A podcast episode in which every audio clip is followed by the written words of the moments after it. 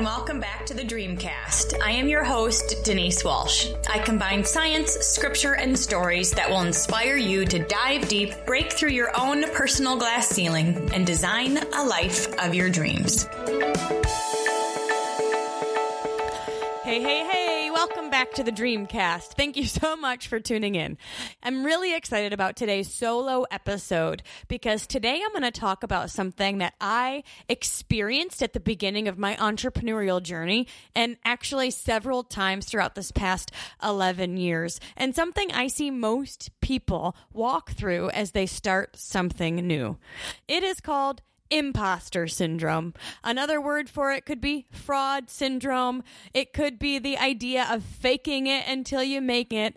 Basically, not feeling good enough, ready, or qualified to stand in confidence for what you're doing, selling, or sharing.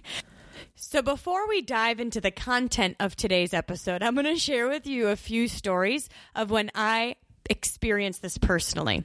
The first is when I was a clinical psychologist. I had been out of school just a few years. It was in the first few years of working at community mental health, and I was called into court. I was working with a family, and I think it was a CPS issue, Child Protective Services. I don't really even know why I was there, but what I remember about that day is that they swore me in as an expert. And I remember thinking, expert? Really? I've been working with this family, but I've really only been working in my job for a couple years. I don't really know that I know what I'm doing. Am I really an expert? And it was there I realized that expert is in the eye of the beholder. And so if they thought I was an expert, I better think of myself that way too. In my business, when we first got started, I remember I asked Brandon, should I go back to school? Because you know what? I didn't know anything about sales, about business. I didn't know anything about autoresponders or systems or, marketing or copywriting or how to get people on a journey. And I didn't know any of that kind of stuff. And I thought maybe school is the way to get it because that's how you get credibility in our world is you have more degrees. And I asked Brandon, should I go back to school? And he said, no, absolutely not. There's nothing that they can teach you in school that you can't learn faster out in the field. And, there were several times throughout my business when I stood up at parties or went to expos and people were looking at me for answers, for guidance, for leadership. And I inside felt like I don't know what I'm doing. I'm just making it up as I go along. I don't know if I really know enough to lead people in the right direction. I often wondered if people would see through me. Maybe they get to know me and they're like, oh, she really doesn't know what she's doing. She's really not as good as people say. Or that, I would be revealed as this fraud. Imposter syndrome, by definition, is not really a syndrome per se, but it's really just describing individuals who are marked by the inability to internalize accomplishments and have a persistent fear of being exposed as a fraud. And even despite evidence of success, those exhibiting the syndrome remain convinced that they're frauds and do not deserve the success they've achieved. So proof of success is dismissed as luck, timing, or a result of deceiving others into thinking they're more intelligent or competent than they believe themselves to be. Now, that's the Wikipedia version of imposter syndrome, but I find that this imposter syndrome is actually found in 70% of the population because most of the time people that are experiencing this are trying something new, whether it's a new job, whether it's a new hobby, whether it's something new where you're building outside your comfort zone and everybody's looking at you like, okay, here you go. Do you know what you're doing? That's when this feeling takes over. Now, this feeling of being an imposter is basically just a form of fear or anxiety, and it comes up when we're embarking on a new experience. And so that's why most people have probably experienced this in some way or another. And honestly, it can be this that stops us in our tracks before we even get started. When I started this podcast, for several years, I thought, who am I to have something to say? Who am I to start this? Who would really want to listen? There's so many personal development podcasts and leadership development experiences and lots of people out there doing this thing. So what do I really have to offer? I know people that have degrees in naturopathic medicine and still don't feel confident enough to stand firm and speak with authority. I know friends who have adopted several children through agencies and private adoptions and yet still feel unqualified to share confidently about the subject. But it's not just my friends or family or people in our business. Even high achievers like Albert Einstein, Jodie Foster, Natalie Portman, Denzel Washington have also admitted that this is something they've come across as well. What I think about is that most of the people that feel this way are pioneers. They're leading the pack from the front. They're actually paving the way for themselves and possibly for others as well. And so when you aren't on a already cut down path, it's very easy to doubt yourself and wonder if you're headed in the right direction. But remember, it's not just high achievers or pioneers. We all experience this when we start something new. Writers, teachers, coaches, students, entrepreneurs, and many others run up against imposter syndrome at some point. The bottom line is that it's not unusual to feel like a fraud when we so badly want to succeed. Now remember, some doubt in our abilities is important. We don't want to be overconfident. We want to stay humble. But too much doubt can keep us stuck. And most of the time, we don't even get started. So the trick is not letting feelings of doubt snowball into becoming our identity. So I'm going to go through three different aspects of imposter syndrome and then a few ways on how we can overcome it. So let's first talk about neuroscience, brain science here. What does imposter syndrome do to our brain? So there truly isn't a ton of information or research about imposter syndrome, but we can think about it as an anxiety issue. And so this is something that we can deal with by rewiring our brains. Anxiety is an emotional state. Emotional states dictate how we recall memories, and these memories affect our decisions in the present. So what that means is you're at an event, and if you are feeling anxious, unqualified, negative about this event, then anytime you think about going back to doing it, whether it's calling leads, doing an expo, creating a marketing plan, getting yourself out there, anytime you think about doing that event, it's going to feel negative. There's going to be a cloud of negativity surrounding that event. So instead, we can rewire our brains about that one event, because anxiety truly is just a self-protective mode that causes us to be more cautious than we really need to be. So let's take that same event and rewire the experience in our mind. So instead of feeling like it was a waste of time or it didn't work or see, I told you I don't know what I'm doing or it was full of fear and anxiety, we can rewire that in our brains to say, it's just practice. That was a good way to practice. I'm excited. I'm doing something new. And honestly, if I'm not a little bit nervous, I'm probably bored. So I take that nervous feeling and say, it's just me learning something new and I'm being excited. And I love the butterflies in my stomach because I'm growing. And so I've changed that in my own life. And I challenge you to do that as well.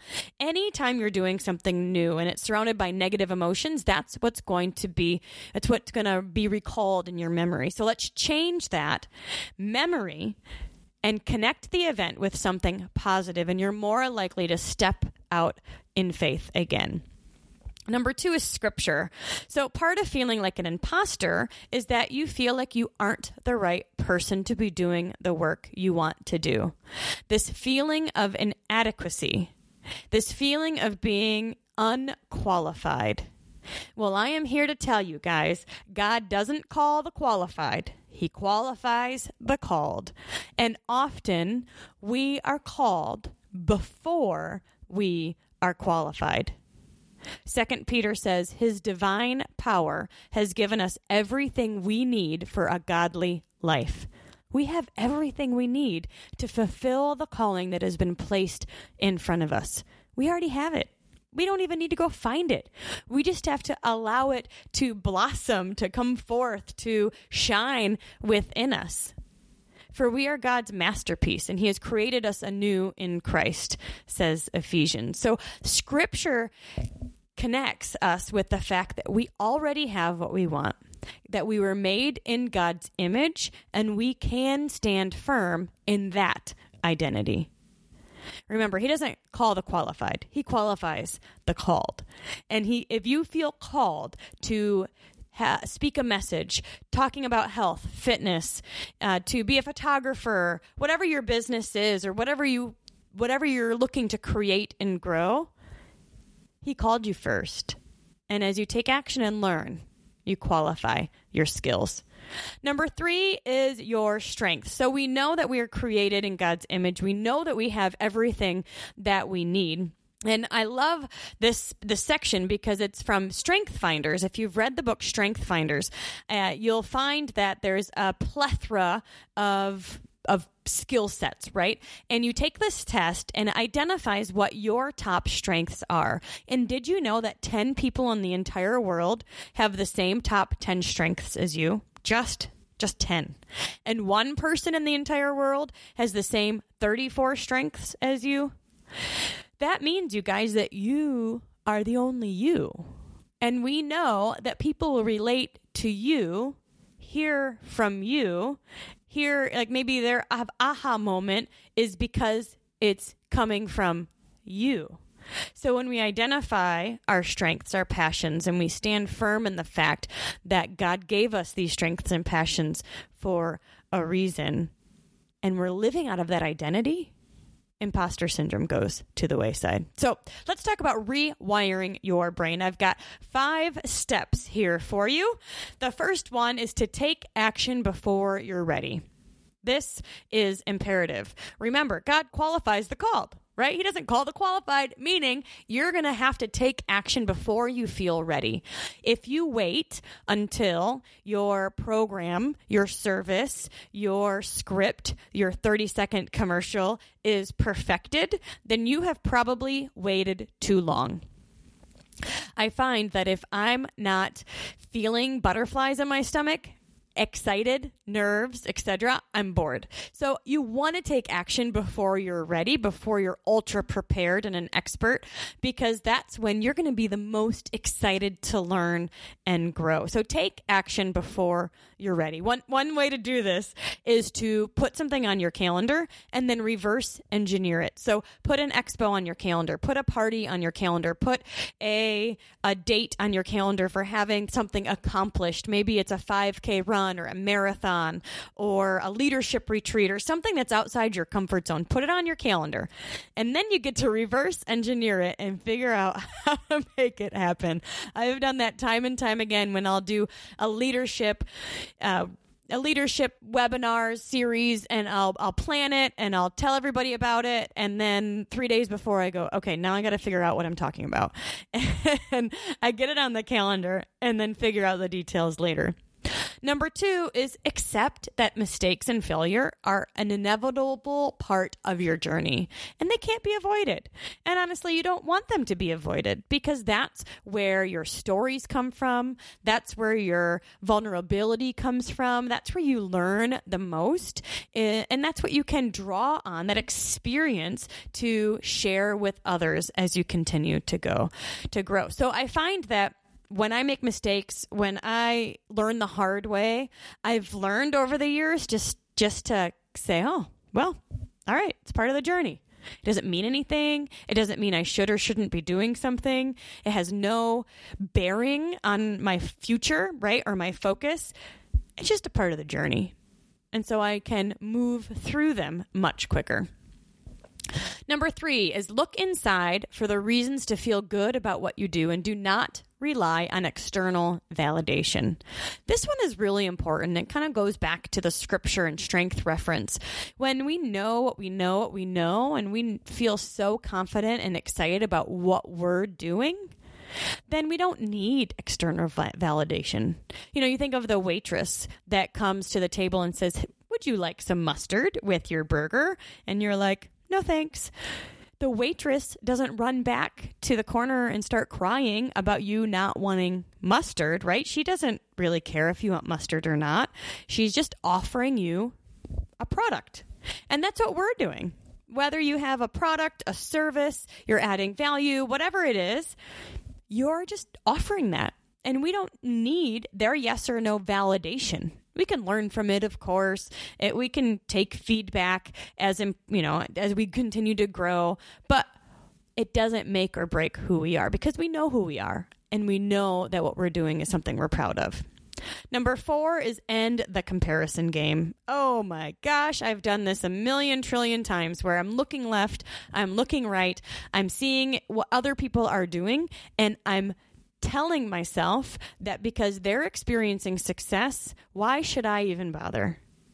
Isn't that interesting? You see somebody doing what you want to do, and somehow we make it negative on ourselves. Like we're comparing somebody's middle to our beginning.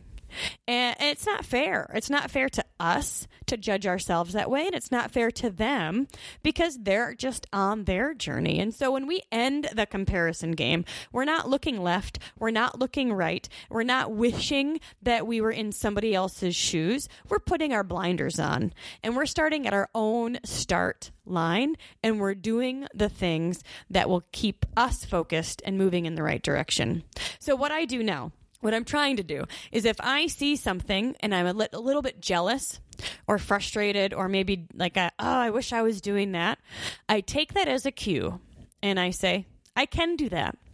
If it's important to me, I'll put it on my calendar, and then I'll put it on my calendar because now I know it's important to me. So end the comparison game. And then number 5 is to change up your routine and get in front of new people. I think oftentimes the comparison game comes when we're in our little niche and in our little bubble, and you're seeing people who are doing what you want to do, and they may be growing faster. They may have started sooner. They may have a warmer network. You're comparing yourself to somebody who's doing what you want to do. And sometimes it's not fair. So let's get outside our comfort zone, change up our routine, meet some new people, because I bet you $1,000,000, right? That if you go to another niche, they will have no idea what you're talking about. And you are going to bless the socks off of them because you're going to be adding value in that niche when nobody else is. So the 5 steps in review: take action before you're ready. Accept that mistakes are a part of the journey. Look inside for reasons to feel good about what you do instead of relying on external validation. End the comparison game and expose yourself to new people who will benefit from your work. Before we end, I want to do a quick visualization exercise with you. So unless you're driving or running or something, take a deep breath and close your eyes. And I want you to picture yourself doing what you want to do. Whether you're growing your own business, you're growing your family, you're living your ideal day, you are giving back into the world the way that you know you're supposed to. Everything is awesome. And oh my gosh, whether you're on stage or you're in a small group or you're at a party or you're just around your social circle, they are thanking you left and right for sharing your message with them. Because the message that you shared, their life is better because you shared it. Their life is better because of the products you offer, the services you offer, and the value you add. You feel so good because you're doing what you said you want to do You're adding value and you're spreading your message, and it is benefiting the people around you. Now, imagine those same people starting to walk away. They're not walking away because they're sad or disappointed. They're walking away because you never shared anything with them. They don't even know the aha moment that they would have had because you shared your message with them. They don't have anymore. They never grew in that area. They never grew that brain cell.